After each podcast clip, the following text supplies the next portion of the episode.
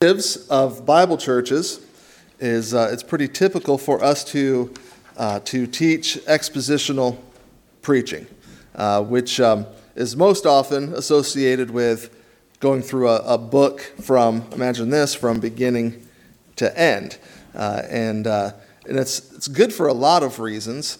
Um, one of it is is that, um, and that's not this morning, but sometimes it forces you to preach on things you'd rather not preach, uh, and uh, and and yet all of Scripture is inspired and is profitable for teaching, for rebuking, for reproving, for correcting. Correct? Uh, and so we have to get to the things that um, uh, that maybe aren't in our wheelhouse. Uh, but one of the weaknesses of expositional preaching is that it can be hard to remember where we've already been. Right? If, uh, if you're spending a year and a half uh, in, uh, in the book of Romans, uh, I don't know about you, but my memory isn't what it used to be.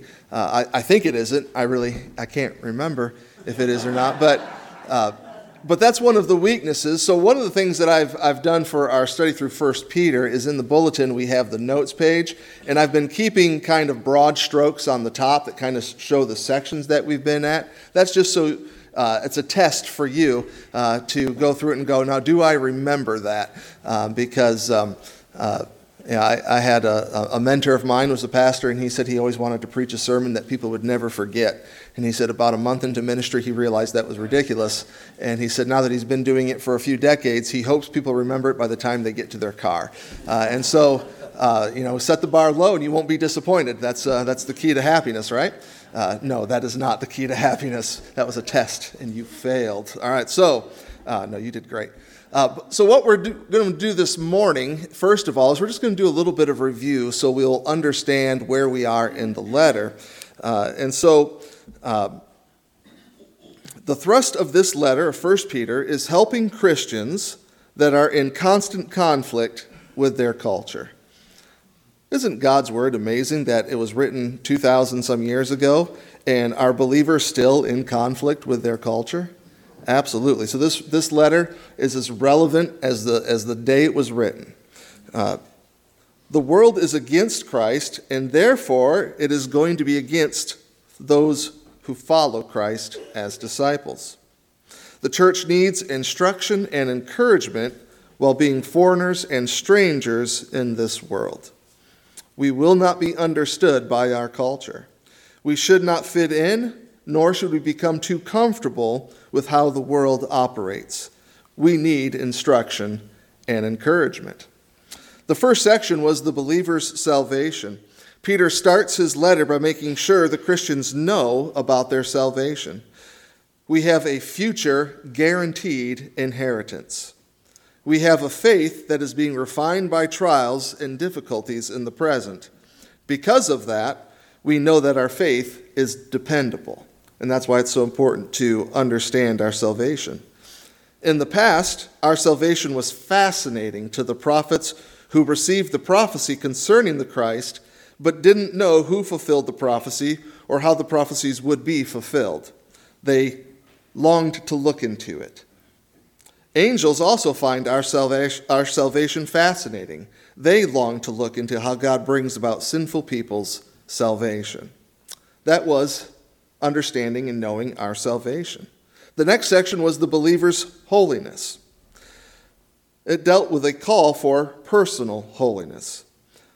Because we represent God, because we are foreigners, strangers in this world, we are here as ambassadors and we represent God.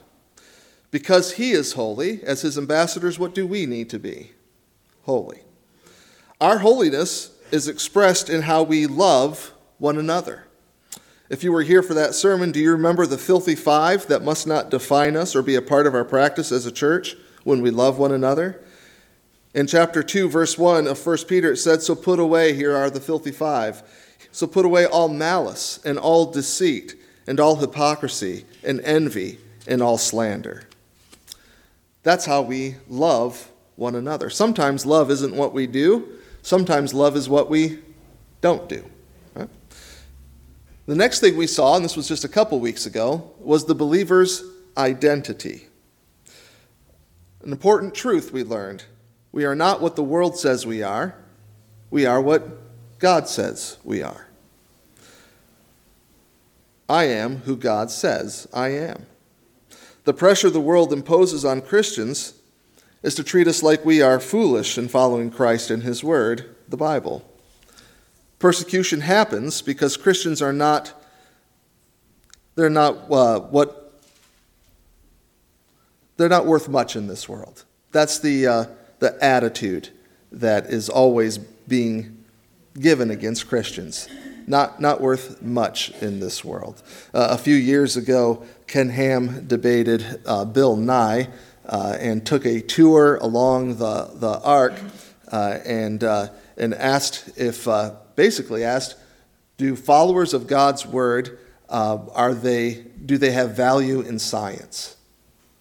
And Bill Nye's response was basically, no. How could you, if you're so foolish enough to believe that that a distant being created the galaxies and the universe, then how in the world would you ever be beneficial in science?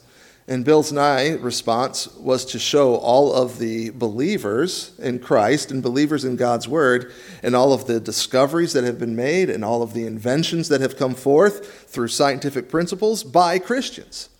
Uh, but, uh, but Bill Nye represents what the world thinks about those of us who believe that God created everything with, with just a word and that is not worth much. So the world puts that constant pressure to where you can feel like maybe I am what they say I am. Maybe following Christ is a foolish endeavor. Uh, maybe I am not worth much. Maybe I am ridiculous. Maybe I do believe in myths and, and fairy tales, and, and, and maybe I'm not intelligent. Or I want to be intelligent. So I, if I'm going to be considered intelligent, then I need to believe and promote things that are against what God's word says. And that constant pressure can affect how you see yourself, can affect your identity. And everybody is looking for an identity. Our identity, believer, is in Christ. That is our identity. We are who God says we are. Uh, so when you are being told that you're not worth much if you follow Christ, uh, and, uh, and follow His Word, um, you can find people who have experienced difficulty and persecution. Even, I bet, in our own church right here, we have people who have experienced difficulties with families and friends because they have decided to follow Jesus. There might not be physical harm, but perhaps there could have been. But subtle comments and a feeling of not belonging does occur. Society certainly makes you feel like you are wasting your time when you fellowship with a church and study God's Word. But this is what God says you are, believer. He says you are a chosen people. That's relationship. He says you are a royal priesthood. You have access to God, direct access to God. You don't have to go through an intermediary. It's nice that we pray for one another, correct? Right? And if you have a prayer request and you, and you want me to pray about something, um, I'm happy to pray for it, right? But don't ever get into the mindset that I have more access to God than you do. Because you are a royal priest. You have direct access to the Father. When Jesus was crucified, what happened to the veil? Torn in two. You now have access to the holy, the holy place of God. God also says, believer, that you are a holy nation. You are set apart, set apart, and that you are God's very own possession. He treasures you. That's who you are. And we are who God says we are. We're going to start a new section this morning, and it's going to take us five or so weeks to get through it. But the, this section is the believer's witness. What are we supposed to do as, uh, as people who are in conflict with our culture. Uh, it's tempting to build a great big city with big walls and feel safe and protected all the time, isn't it? Let me go to a safer place. Let me not feel vulnerable. Let, I, I don't particularly enjoy treat, having people treat me like I'm, I'm foolish or dumb or, or less worthwhile. Let me go someplace where I'm appreciated. That's the temptation. But that is not what we are called to do. So, as we consider this, let's pray this morning. Heavenly Father, help us as we look into your word to understand what your thoughts are, that we'll adopt them for our own, that we'll learn something about you in the process, and that we'll be obedient, being faithful to you. Thank you for your patience as, uh, as we grow and learn uh, and become what you want us to be. In Jesus' name, amen. We're only going to do two verses this morning. And the idea for this is witness by separation. Witness by separation. I have often wondered, and maybe you have wondered as well, uh, especially when facing difficulties, why didn't God just beam me up when I got saved? Instead, He left me here. Well, God has an interesting plan. That's a very interesting plan. In 1 Corinthians 1:27, Paul wrote, "But God chose what is foolish in the world to shame the wise. God chose what is weak in the world to shame the strong." We are the foolish, weak thing. God has chosen to use us to carry out his will. When you don't feel up to the task, that is when you are perfect for God to use. If your attitude or my attitude becomes, I got this, we probably need to sit that one out. Probably need to sit that one out. You know what's great about spiritual gifts? What are we dependent upon for spiritual gifts? The Spirit. The Spirit. So when we are feeling weak and foolish and not up to the task, God says, That's what I want to use. That's what I want to use. Because if we feel like we have it all put together and then it goes well, who gets the credit? We do. But if I'm depending on God because I don't feel up to the task, and, and truthfully, I'm not up to the task. By the way, you, you know you voted yes for a pastor who is absolutely not up to the task, right? You know that. If you don't know, just wait. You'll figure, you'll figure it out. When we're not up to the task, and God uses that, who gets the credit? God does, which is what we want. In Romans 10 14 through 17, how then will they call on him in whom they have not believed? And how are they to believe in him in whom they have never heard? And how are they to hear without someone preaching? You know what? God uses the foolish things of the world Proof God uses preaching.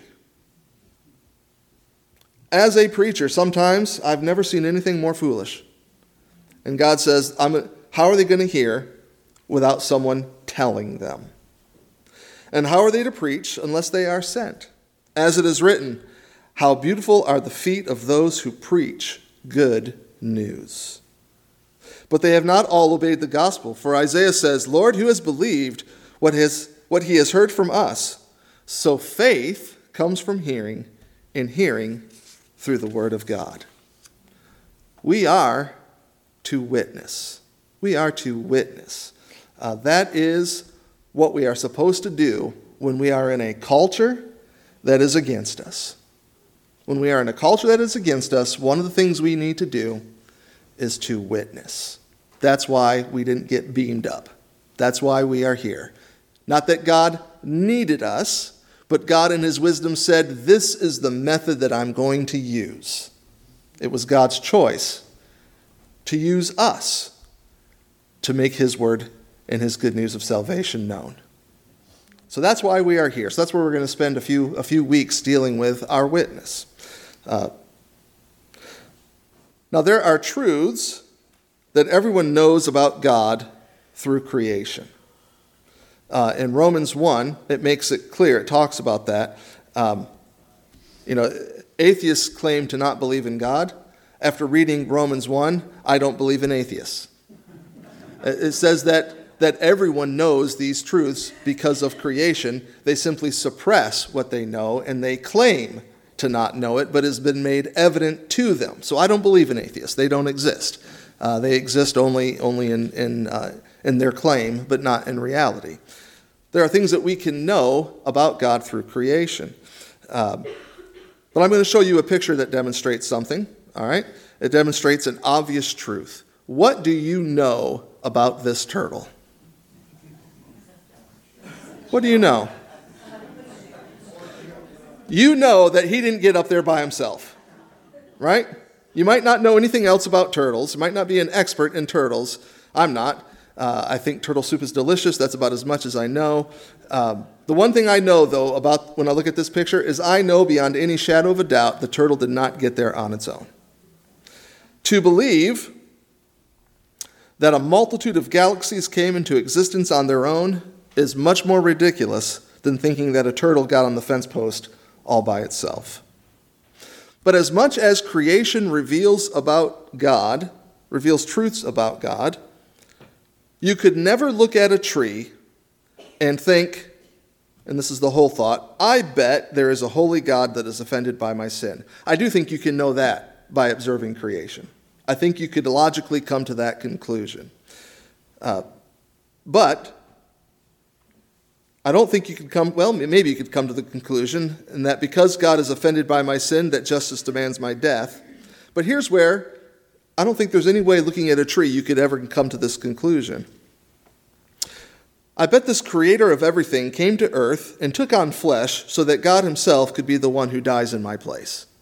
You could look at a tree for decades and never come to that, right? Uh, this Savior was probably named Jesus, and he rose again to life three days after his death, proving that God the Father was satisfied by that payment for sin. Probably, if I trust in Christ or trust in, in, uh, in Him alone, the Father will reckon to me the righteousness of His Son, and I can live eternally with all three members of the Godhead. We're never going to come to that conclusion by looking at creation. There's a lot we can know about God, but we could never know that. We could never know that. What we can know about God through creation is enough to condemn us, but it is not enough information to save us. Faith comes by hearing, and hearing through the word of Christ. God has chosen to use us as the conduit for his life changing word. And we have the privilege of being a witness to what Jesus has done for our eternity when he died for our sins and rose from the grave. One final thought before we begin the next section on witnessing. We don't save anyone. That's God's job. That's God's job. Uh, there's a message on a, a, church marquee that I would drive by, and on it, and I understand what they were trying to promote, and I appreciate what they were trying to, to promote, uh, but at the same time, it was the wrong thought. And on that marquee was written, Will anyone be in heaven because of you? I wanted to call them up and say, No. No, not one. I can't save anyone. That is the work of God. Our job is to be a faithful witness. So, therefore, our success is based on faithful testimony, not on the outcome. You understand that, please? It takes all of the stress and pressure off of you when you realize my success isn't based on if this person believes and, and trusts Christ as Savior. That's not that's not success for me. That's, that's God's work to bring people to Himself. My job, if I am a faithful witness, I am successful. I have, I have done what God has, has called me to do, and I will leave the saving to Him. Yeah. So, with that in mind, let's start the next section. It says in 1 Peter 2 11 through 12, Beloved, I urge you, as sojourners and exiles, to abstain from the passions of the flesh which wage war against your soul. Keep your conduct among the Gentiles honorable, so that when they speak against you as evildoers, they may see your good deeds and glorify God on the day of visitation.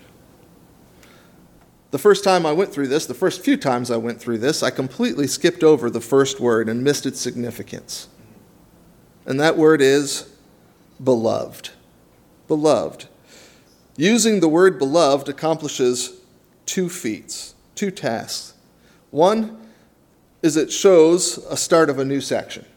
As, uh, as taking this kind of as a, a grammar approach to the letter, um, a lot of times new sections, new thoughts are identified um, with, with certain repeated words. And in, the, in 1 Peter, uh, the word beloved is used to separate sections. Um, so it's significant for that reason. It's, it's saying, all right, we're, we're, we're changing a little bit here. We're changing, we're changing directions here. Uh, the second thing that it does is it transitions between two sections. Before this, we had the believer's identity? This one word gives you an identity. What is your identity? One who is loved by God. One who is loved by God. It says, You who are loved by God, or because you are loved by God, or let the fact that you are loved by God be motivation for, and then fill in the rest.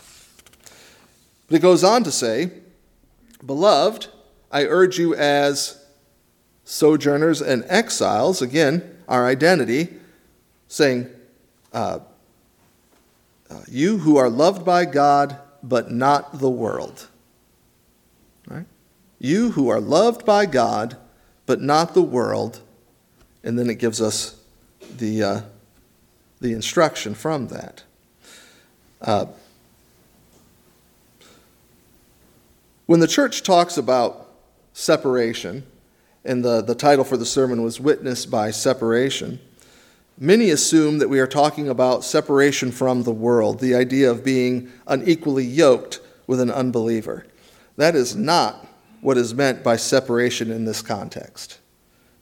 The idea isn't build a wall and keep to yourself. Um, the Bible doesn't ask us to do that, doesn't want us to do that. Uh, and says, it says, in fact, you, you can't do that. You can't escape the unbelieving world. Uh, how are we to witness if we uh, don't have interaction? Right? There's no way to do it. Uh, this is, but this is not what is meant by separation in this context.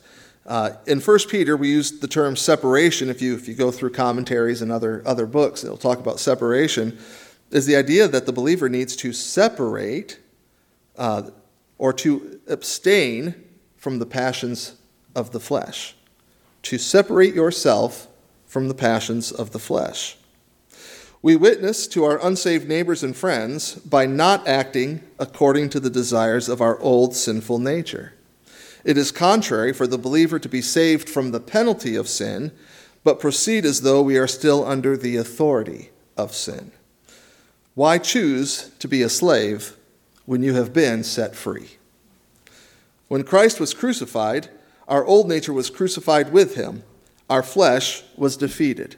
In Galatians 5:24 says, "And those who belong to Christ Jesus have crucified the flesh with its passions and its desires." So when we are to abstain from the flesh, from the old nature, we have to come with it with the idea that we are already victorious. We're already victorious. Our old nature has been crucified with Christ. It's, it's been killed. It doesn't have that authority anymore, uh, which is great news and at the same time a little frustrating. Here's why it's great news I don't have to sin anymore. The old nature has been crucified. I don't, it's, I don't have to sin anymore. Here's the frustrating part I still sin. Right? Uh, and it's not because I'm not given a choice, it is because I need to abstain from the desires of the flesh. Recognize that the old nature has already been defeated. But how do we overcome the wicked desires of the flesh. How do we overcome that? In Romans, excuse me, in Romans 13, 14, it says, But put on the Lord Jesus Christ and make no provision for the flesh to gratify its desires. We have to put on the Lord Jesus Christ. There is a mental switch we make when we put on Jesus. There's a mental switch we make. Is there certain things that you've ever put on that, that change your mind, that change your, your mindset, maybe is a better way? Um, I, you know, I, as a, as a stress former athlete, um, there was something about putting on a uniform, right? A switch was made when you put on a uniform. Uh, I, didn't matter what sport it was, there was nothing quite like lacing up the cleats, right? And, uh, and then you get ready to come out of the, uh, the locker room for, for a football game and helmet on, right? And that would be the call that, that you would always helmet on. Um, coaching this, this uh, past season at Hanville uh, on away games, helmet on when you leave the locker room and walk to the bus. And once the bus gets out of view of the school, the guys could take their helmet off. But as soon as we got to the away game, as soon as we saw the other school, the call goes on. The call goes out. Helmets on. And all the guys put their helmets on. And it's just, all right, it's time to go to battle. Putting it on, it, it, it, it makes a difference. Uh, when, when you're, you know, for, for getting married, you know, when you, when you put on that coat, I remember thinking, here we go, right? Here we go. Uh, and uh, I, I, think, I think that does it. How many of you ever put something on to be comfortable and relax?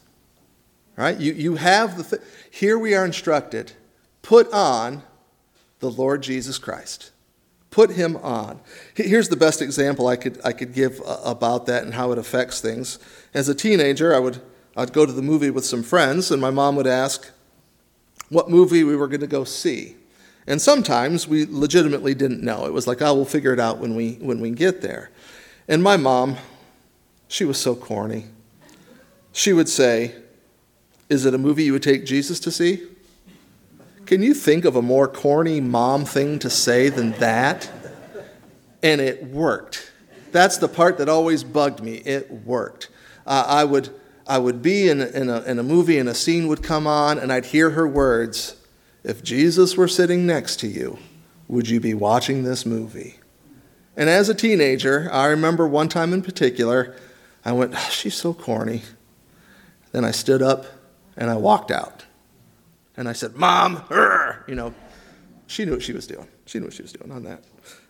But that's the idea. If I'm going to put on the Lord Jesus Christ, that's going to separate me from sin. It's going to separate me from the desires of the flesh. I'm going to abstain from the desires of the flesh. Um, mentally put on Jesus and take him with you. And then it says in this verse in, in Romans make no provision for the flesh. Don't accommodate the flesh. Don't give it consideration to make the flesh happy. Don't plan ways to gratify sinful desires. Wrong thoughts are going to pop into our heads. They are. They're going to pop into our heads. We are surrounded in a culture that glorifies sin. It's going to, to pop into our heads. We can dismiss those thoughts. The real problem comes when we start to plan out our sinful desires. If I do this, then I can do this thing without getting caught, and nobody will know. Sinful thoughts planned out lead to sinful actions. Instead, we need to starve out the flesh. We don't need to feed it to make it stronger. We don't want to fertilize weeds. And that happens. I had it explained to me this way. Someone said, You've got two dogs in the fight. One is desiring spiritual things, and the other is desiring fleshy things. The dog you feed is the dog that wins. And that always resonated with me. Don't make provision for the flesh, starve it out instead. Getting back to 1 Peter 2 with these verses, it gives us two reasons to abstain from fleshy desires. Two reasons to abstain from fleshy desires or fleshy passions. One is fleshy passions wage war.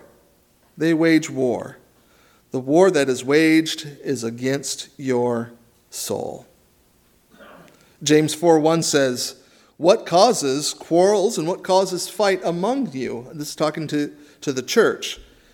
Is it not this, that your passions are at war within you? We are in a war with ourselves. We really are. Uh, the believer has three enemies the devil, the world, and ourselves. My biggest problem is Chris Berg. If I could just deal with that guy, I'd have a lot more success. There is a war going on, a war going on within myself, and there are battles all the time. There are constant battles. The sinful flesh of the old nature battles against your spiritual growth and walk with Christ. In the media and amongst celebrities, we have people who claim a spiritual connection with God, but at the same time live to please the flesh. Many of these people claim to enjoy fellowship with Christ, but to be spiritually inclined and an authority in others' walks with Christ, all while indulging sinful desires. I did a quick search this week. I looked at Reverend Jesse Jackson and Reverend Al Sharpton, and actually a favorite of mine, Ravi Zacharias. Some of these men may have always been pretending. Some lost the battle against fleshy desires. The point is, is that the old nature is in a war with the new nature. Recognize the war and count the cost. And then it says,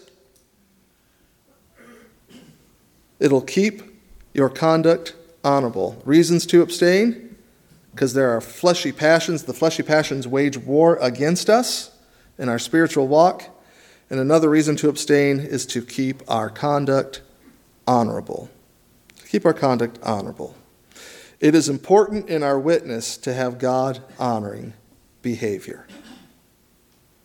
Philippians 2:15 says that you may be blameless and innocent, children of God without blemish in the midst of a crooked and twisted generation, among whom you shine as lights in the world.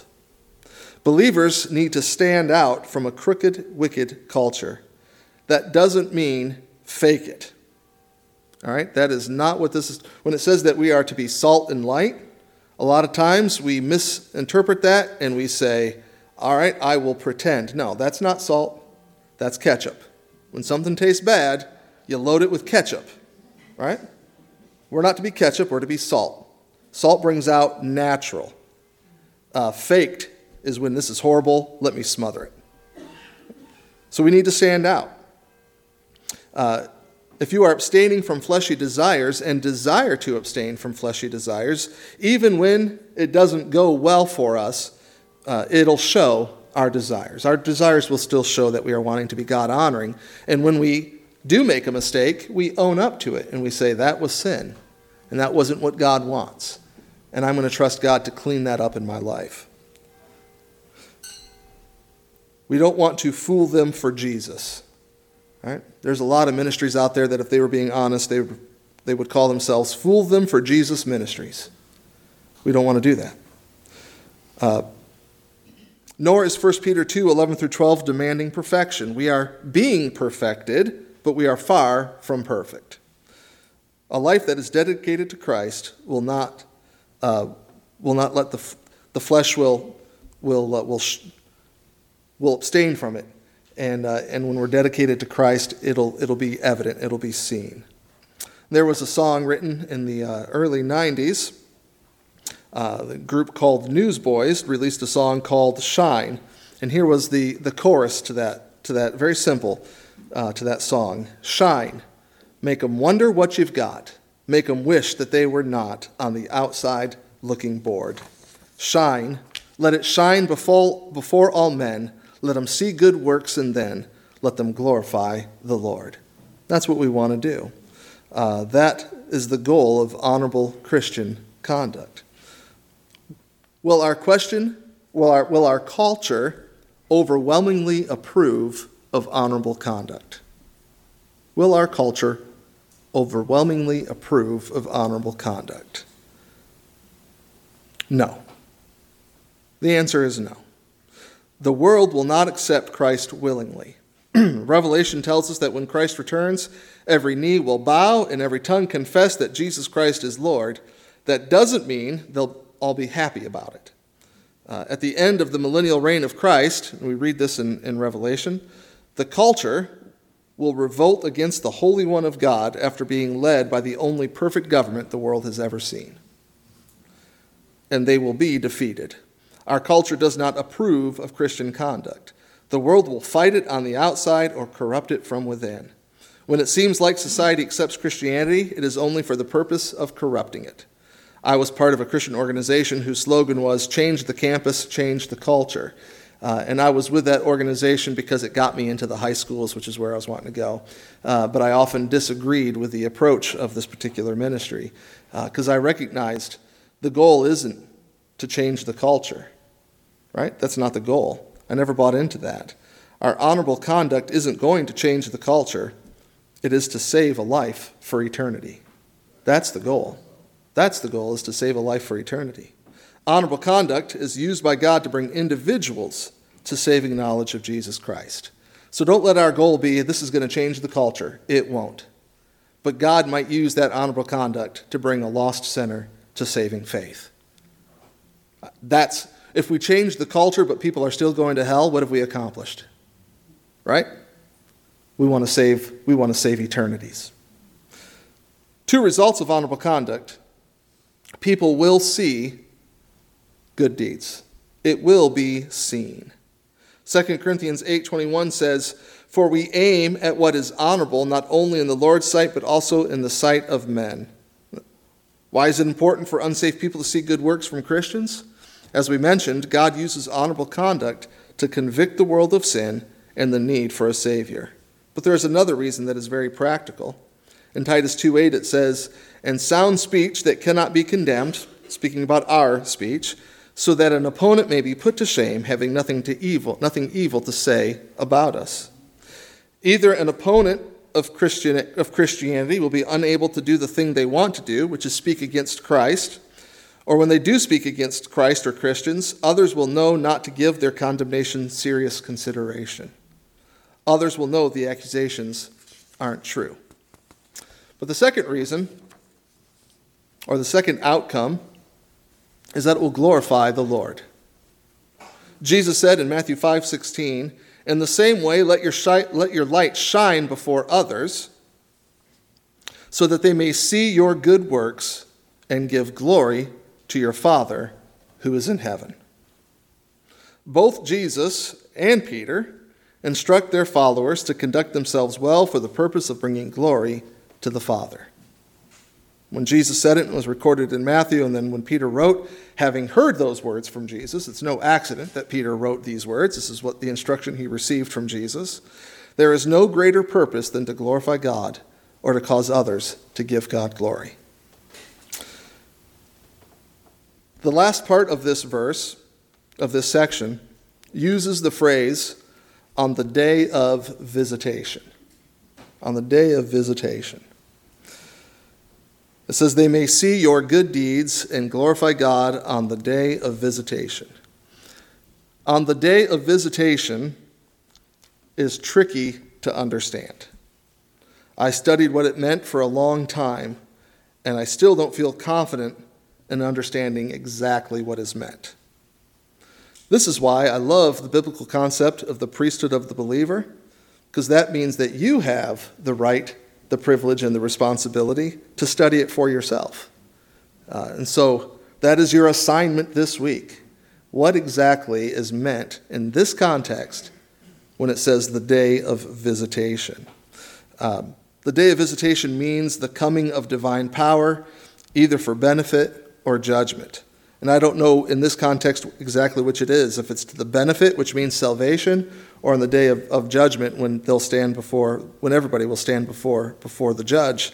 Um, I'm not sure exactly when this is. I, said I've, it's an obscure word that is used. It's only used one other time in, in Scripture, and it's when, um, when Jesus was coming to Jerusalem, and, uh, and he's coming over the Mount of Olives, and he, he looks across the valley onto, onto the temple that's right there, and he looks at it, and, and he begins weeping. He begins weeping because he knows what's about to happen. Uh, in Luke 19, it says, And when he drew near and saw the city, he wept over it, saying, Would that you, even you, had known on this day the things that make for peace, but now they are hidden from your eyes. For the days will come upon you when your enemies will set up a barricade around you and surround you and hem you in on every side and tear you down to the ground, you and your children within you, and your children within you. And they will not leave one stone upon another in you because you did not know the time of your visitation. That's the only other time in Scripture that this word is used.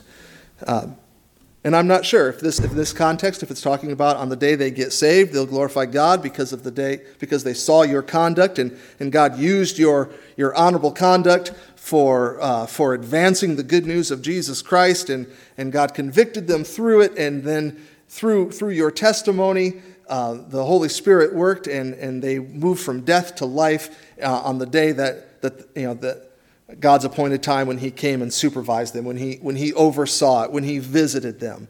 It could be that that's what this is talking about, but it could also be on the day where they stand before God as a lost sinner who rejected the good news of Jesus Christ, that they'll think back to the, oh, so and so, they lived the truth and, and they, they lived the gospel and, and um, you know, they did what was honorable, and, and I only did what I wanted to do to please my own flesh, but they, they operated differently, and, and will, God will use that to condemn. I don't know which one it is. Um, I don't know. It's, it's, I'm going to keep studying it, and I hope, I hope you study it with me. But this is what I do know there is a day when we'll all stand before Christ. Believers will stand before the Bema seat of Christ. The Bema seat is, is the, it's the same at a track meet when they would award medals and, and put it on the, the, uh, the, the, the conquering athletes around their neck would place this, this medal. That's the Bema seat. And believer, we're going to stand before Christ and, uh, and he's, going to, um, he's going to award us, reward us for, for what, we, what we accomplished for him. Isn't it amazing? We couldn't do it without him, and then he gives us uh, commendation for having done what we couldn't have done without him. That's how gracious and merciful our God is, and He's going to be so happy for us. That day is coming, believer. I'm looking forward to that day. Uh, there aren't any participation trophies, right? But there are, are medals to be, to be received from Christ by which we will worship Him with. But if there's anybody who doesn't know Christ as their Savior, there is a day coming when you will be overseen by Christ, but it won't be at the Bema seat of Christ. It'll be at the great white throne judgment. And he will look into the, the Lamb's book of life, and all the names of those who have trusted Christ as Savior will be found in that book. But if you haven't trusted Christ as your Savior, your name isn't in that book. And after, after, after Christ looks in that book and doesn't find your name there, it says there are other books. There are other books, books where your works have been recorded. And He will open up those books and He'll say, Let's go through your life and see how you stack up. And it will be made known all of the ways that we have fallen short of the glory of God. If you haven't trusted Christ as your Savior, you do not want Him to look through your works and the books that have been recorded and judge you accordingly. You see, this is something that, for those of us that have trusted Christ, that we know. We're not less sinners. We just have a great Savior. And we so want you to know that Savior too. We want you to know. Not wish, not hope, not fingers crossed, maybe. God's word says you may know that Jesus is the Christ, the Son of God, and that by believing you have life in his name. If you don't know this morning, I've got all the time in the world to show you in God's Word, not my Word, in God's Word, what you must do to be saved, what you must do to spend eternity with Christ. When the day of visitation comes, you don't want to guess, you'll want to know. And it's only through Jesus Christ. Heavenly Father, as we go through this section on what is honorable conduct and, and how to witness to a culture that is against us, help us to stay humble. Help us to recognize it's not our greatness, it was your Son's greatness. It's not our perfection, it was His perfection. And that we will gladly take this of how you saved us to those in our world, those in, in our surroundings. Uh, and that our success will not be based on what you do with it, but our success is based in being faithful. Father, help us to be faithful. In Jesus' name, amen.